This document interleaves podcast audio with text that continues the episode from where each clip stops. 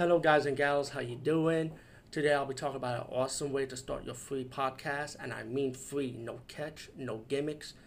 It's totally free, easy to edit, easy to record, and easy to promote and monetize your podcast.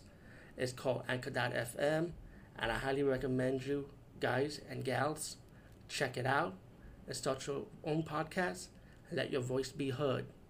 And also, don't forget to listen to Wild Dork Podcast and tell them that I sent you and that you have it from me. So you get more people to join Anchor.fm. You will not be disappointed because they will also put your podcast in other platforms and then make it very, very much easier for you. Have a great day, everybody. Hey guys and gals, what's up? Today I'll be talking about the movie Mutant War, and this movie is supposed to be the sequel to um, Galaxy Destroyer, or aka Galaxy, which is also known for, and it's about our hero from the last movie, and you know he he walks around that post-apocalyptic world, and then he meets up with this child, this like this teenager, and later you find this teenager needs help finding her sister.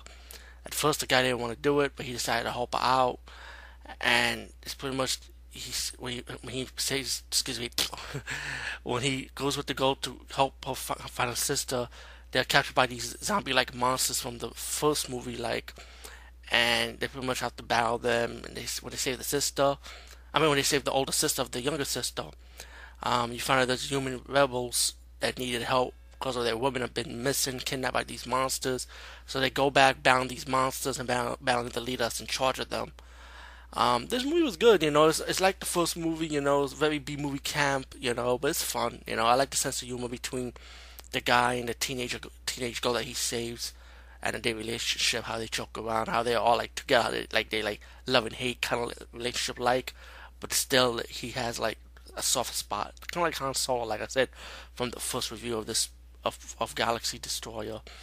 Um, definitely check it out. Highly recommend Mutant War if you're into B movie fun.